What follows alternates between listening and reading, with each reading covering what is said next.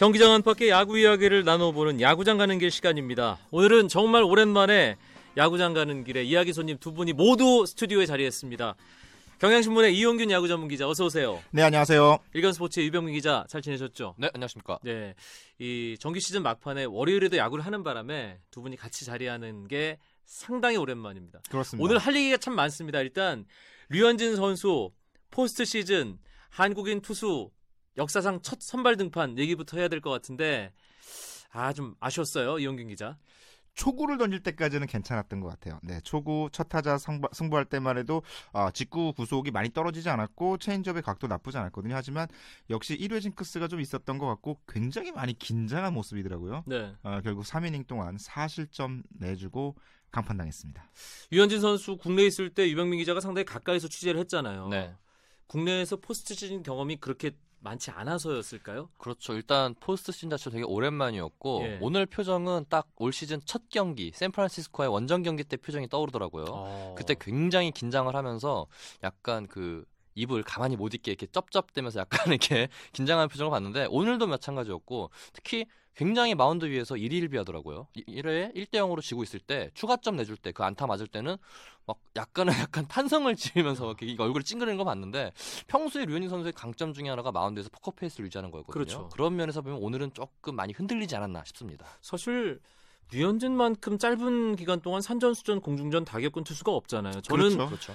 그 2008년 베이징 올림픽 결승전 쿠바랑 네. 할때 우커스온 경기장에서 류현진 선수가 9회까지 던지는 걸 봤거든요. 그렇죠. 런데 네. 그 경기에서도 정말 평정심을 가지고 끝까지 던졌던 투수가 메이저리그 데뷔전 그리고 포스트 시즌 데뷔전에서 이렇게 하는 걸 보니까 아 진짜 몸이 안 좋은 게 맞나 싶은 생각도 들고요. 그 부분은 나온 얘기가 있습니까 이용균 기자? 경기 중에도 이제 중계진이 계속해서 몸 상태를 걱정할 정도로 평소와는 다른 모습을 보여줬는데 경기 끝나고 돈 매티니 감독도 그렇고 유현희 선수도 그렇고 말끔하게 정리를 했습니다. 안 아프다, 이상 없다. 음. 아, 유현희 선수도 내 몸은 내가 제일 잘한다. 아, 아프지 않다. 이상 없다라고 얘기를 했고 돈 매티니 감독도 이 포스트 시즌 3선발인데 만약에 몸이 이상 있다면 내가 냈겠냐.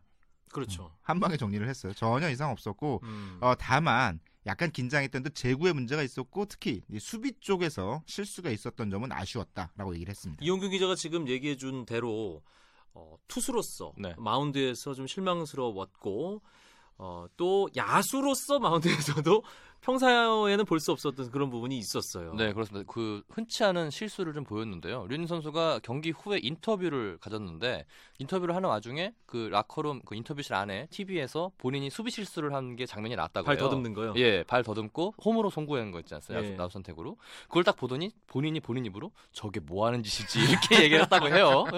그만큼 본인도 정신이 없었고 어. 하고 나서 뒤늦게 자책을 하는 모습을 보였다고 합니다. 그만큼 정말 정신이 없이 경기를 치른 것 같은데 어, 정말 예, 류현 선수가 국내에서는 그렇게 수비 면에서 흔들리는 모습을 본 적이 없었거든요. 근데 오늘은 정말 좀 당황 보는 사람도 당황할 정도로 긴장의 예, 산물이었다는 긴장한 뭐 모습이었습니다. 일단 할 수밖에 없고요. 실제로 네. 류현진 선수가 아, 경기 끝나고 나서 어, 베이징 올림픽 결승 그 WBC 때 등판했을 때보다 훨씬 더 긴장했다. 긴장했다. 아. 네. 그 그렇게 경기장에서 털어놨어요. 등판했잖아요. 네. 그런데 타격 실력은 포스트 시즌에서도 유감없이 발휘했어요. 사실 그 만루에서 저는 우익수 넘어가는 줄 알았거든요. 맞는 순간에. 그렇죠. 저도 보기에는 분명히 타자가 타석에 들었으면은 야수들은 전진 수비를 좀 하거든요. 거기다가 또 만루기 때문에 분명히 홈에서 송구를 승부를 보려면은 근데 애틀랜타? 우익수는 왜 이렇게 뒤에가 있을까? 그러니까요. 그래서 맞는 순간 어 이거 키 넘고 혹시 싹쓸이 또는 이타점은 되지 않을까 싶었는데 뒤로 뒷걸음질 치며 쫓아가더니 글러브 끝으로 잡아내더라고요. 음. 근데 류현진 선수가 올 시즌 많은 안타를 기록했는데 딱 그 스윙이었습니다. 밀어치면서 정확하게 보내는 네. 스윙.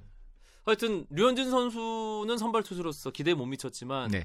LA 다저스는 팀 타선이 화로산처럼 폭발하면서 애틀랜타에게 역전승을 거뒀습니다. 그렇습니다. 챔피언십 시리즈 진출이 상당히 가까워졌다고 봐야겠죠. 경기. 끝나고 이제 취재진들이 유현진이 다음 로테이션에 나올 수 있겠냐, 음. 다음 등판을 할 수 있겠냐, 기회가 주어지겠냐는 질문에 돈 매팅리 감독이 일단 챔피언십 시리즈부터 진출하고 라고 얘기를 음, 했었거든요. 근데 네. 가능성이 굉장히 높아졌죠. 아, 4차전에 선발 리키, 리키 놀라스코 선수가 그대로 나오고 5차전에 예, 클레이튼 커쇼가 나오기 때문에 적어도 5차전에서 이기지 않겠나라는 전망들이 이제 미국에서도 굉장히 많이 나오고 있어요. 네. 네.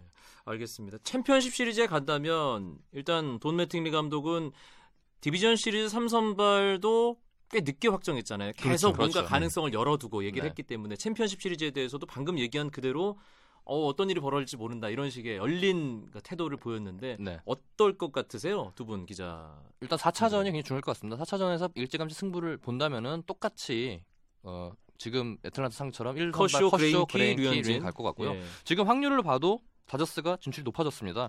역대 디비전 시리즈에서 1승 1패로 팽팽하게 맞선 게 28번이었는데 이 중에 3차전 승리팀이 23번을 진출했어요. 음. 82%가 되고요. 2003년 이후에는 내셔널리그 디비전 시리즈 3차전 승리팀이 어, 챔피언십 시리즈 나가는 게 93%입니다. 네, 그거 90% 넘는 확률이기 때문에 그 다저스 기준으로 따지면 네. 아, 다저스의 다음 상대는 피츠버그가 되겠군요. 그렇죠. 예, 아. 그런 확률이 높다고 볼 수 있습니다. 피츠버그 상대로 이긴 적이 첫 승이 피츠버그 상대였을 거예요. 류현진 네. 선수가. 네. 알겠습니다. 경기장 안팎의 야구 이야기 나눠보는 야구장 가는 길 오늘은 류현진 선수 포스트 시즌 한국인 투수 역사상 첫 선발 등판 이야기로 문을 열었습니다. 경향신문 이용균 기자, 일본 일간 스포츠 유병민 기자와 함께하고 있습니다.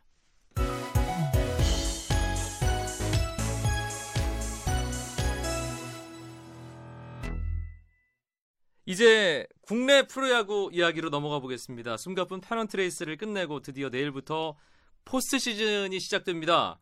짧게나마 올해 페넌트 레이스를 정리해 보죠. 두 분 어떻게 평가하시겠어요? 이용균 기자부터. 드라마였죠. 네.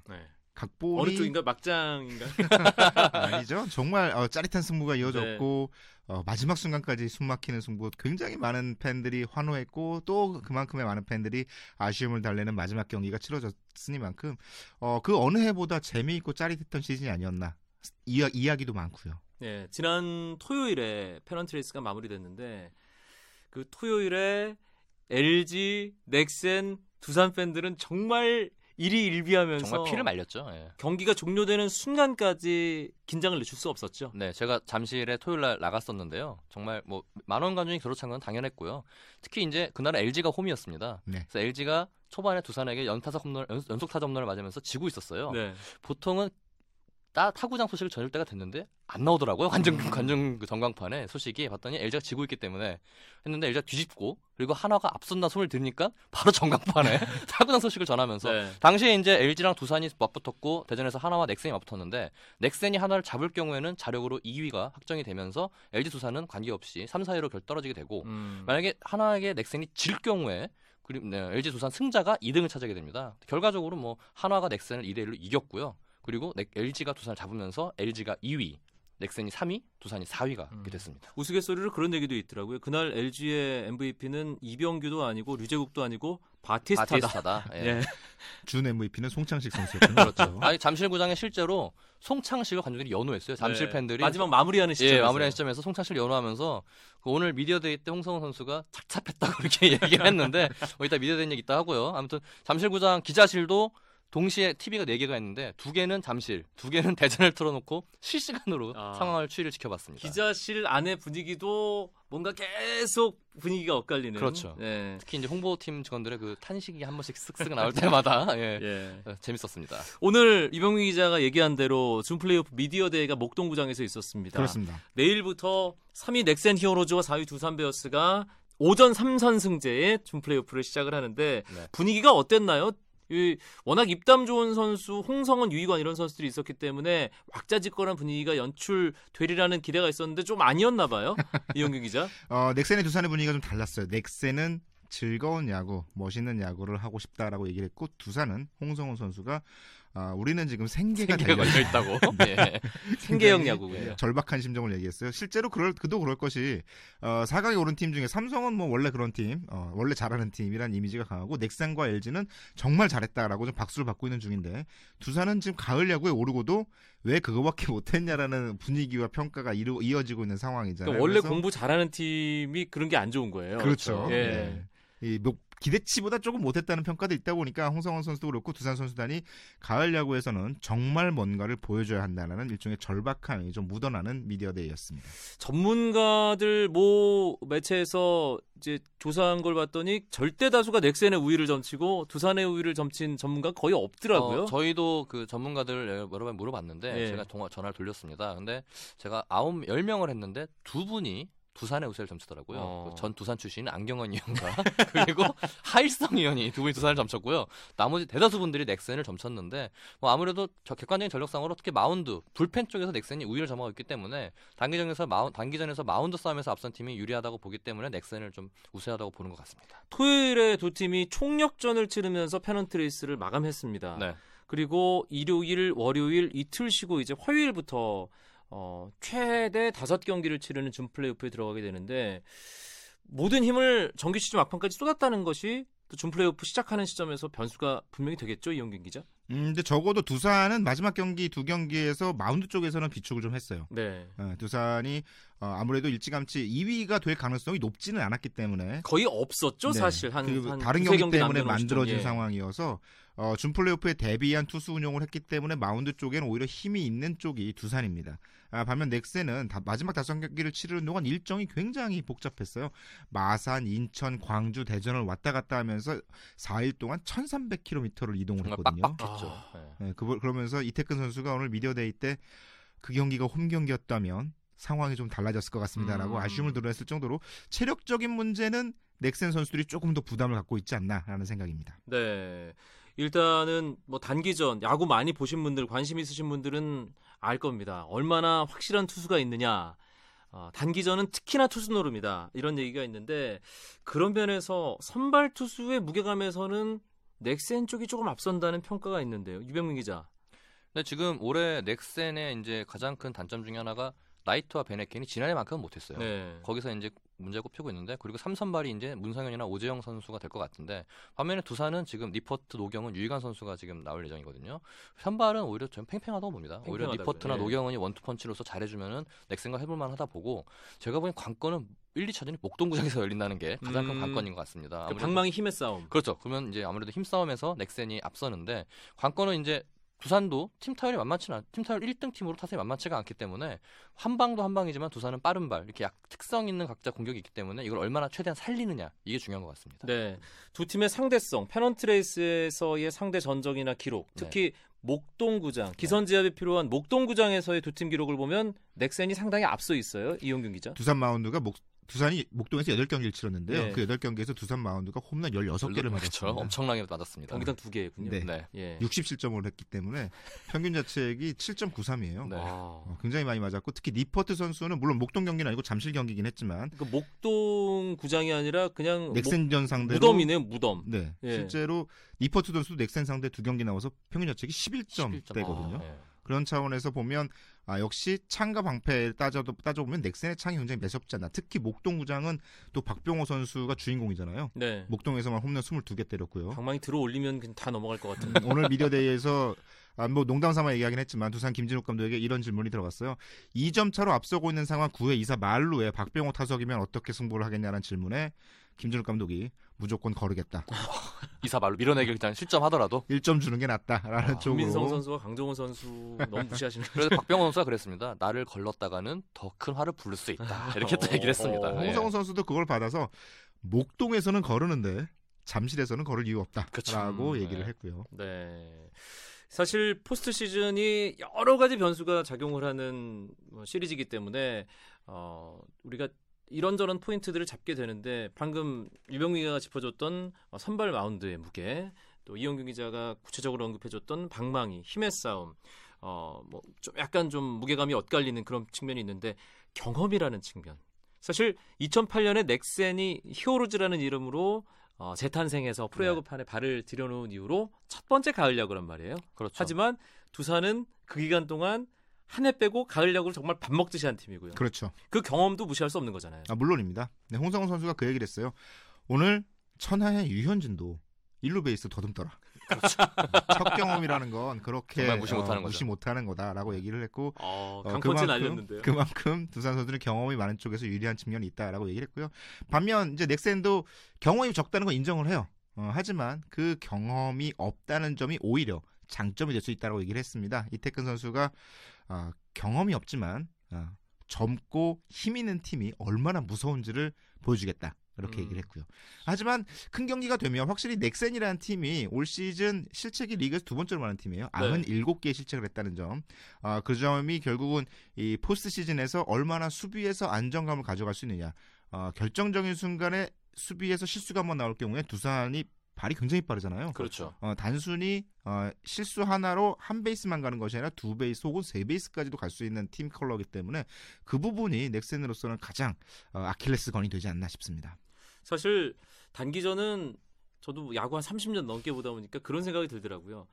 뭘 잘하느냐보다 어떻게 하면 자기가 할 수 있는 플레이를 실수 없이 하느냐. 그렇죠. 유지하는 게 중요하죠. 그러니까요. 네. 예, 결정적인 순간에 뭐 실책을 한다든지 보네드 플레이를 한다든지 그런 것들이 승패에 결정적인 영향을 주는 시리즈 우리 기억 그렇죠. 속에 많잖아요. 두산 같은 경우에는 당장 지난만 지난해만 하더라도 준플레이오프 4차전에서 롯데에게 마지막 점수를 헌납한 게 송구에러였습니다. 네. 양희 선수가 3루로 송구를 했던 게 외야로 빠지면서 이제 박수 선수가 홈으로 들어왔는데 두산도 작년의 실수를 분명히 다 알고 있고 넥슨 역시 올 시즌 실책이 많았다는 걸 본인들 알고 있더라고요. 그만큼 집중력이 중요한데 이제 분위기 싸움인 것 같아요. 어디가 분위기에 휩- 휩쓸리지 않고 자기 걸 평정심을 유지하면서 하냐가 중요한 것 같은데 그런 면에서는 경험이 좀 있는 두산이 유리하지 않나 싶고요. 반면에 두산이 또 약점을 보이는 게 지금 확실하게 4번 타자가 없어요. 지금 네. 오재일 선수가 제가 알기로 손바닥 부상이 조금 있는 걸로 알고 있고 그래서 대체로 김현수 선수를 도- 불렀는데 마찬가지로 좀 잘 적응하지 못하는 모습이고 타격 페이스가 별로 좋지 않았어요. 않았던 같아요. 김현 예. 선수가 4번으로 가면서 민병헌 선수가 2번에 있던 게 3번으로 올라왔습니다. 음. 그래서 이번에 허경민 선수가 들어가는데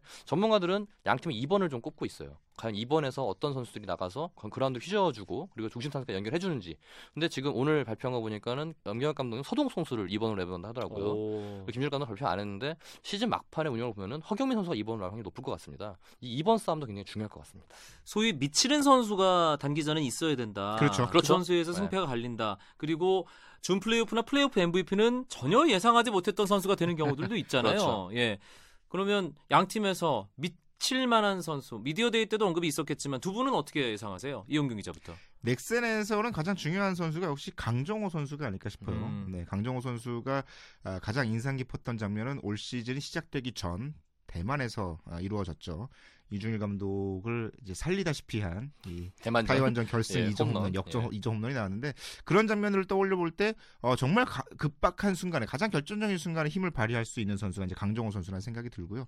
어, 두산에서는 역시 가을이 되면 이 선수가 살아나야죠. 어, 이종욱 선수가 음. 1번 타자에서 어떤 활약을 해주냐에 따라 두산의 승리 전체가 달려 있다고도 볼 수 있을 것 같습니다. 이번 가을 야구에서야말로 종박 베어스를 보여줘야 된다. 그렇죠. 저도 예. 두산은 이종욱 선수가 가장 key player라 꼽고 있고요. 나가서 휘저어주는 건 중요하고 또 외야 수비까지 본인이 또 중심을 잡아줘야 되고 전 넥센에서는 강윤구 선수를 꼽고 싶어요. 음. 단기전에서는 4, 5 선발이 이제 선발 다음 플러스 1 선발로 나갈 확률이 높은데 나이트 선수나 밴헤켄 선수 그리고 오재영, 문성현 선수가 좀 흔들릴 경우에는 강윤구가 조기 투입될 수가 있습니다. 그럴 경우에는 얼만큼 좌완 특히 넥센이나 두산 모두 좌완 불펜이 좀 약한 모습 보이고 있는데 그 중에서 자완 불펜으로 쓸 수 있는 게 강윤구 선수가 좀 그나마 좋은 카드거든요. 네. 본인이 그 중간에서 얼마나 활약을 펼치냐에 따라서 넥센의 그런 경기 흐름 판도가 바뀔 것 같습니다.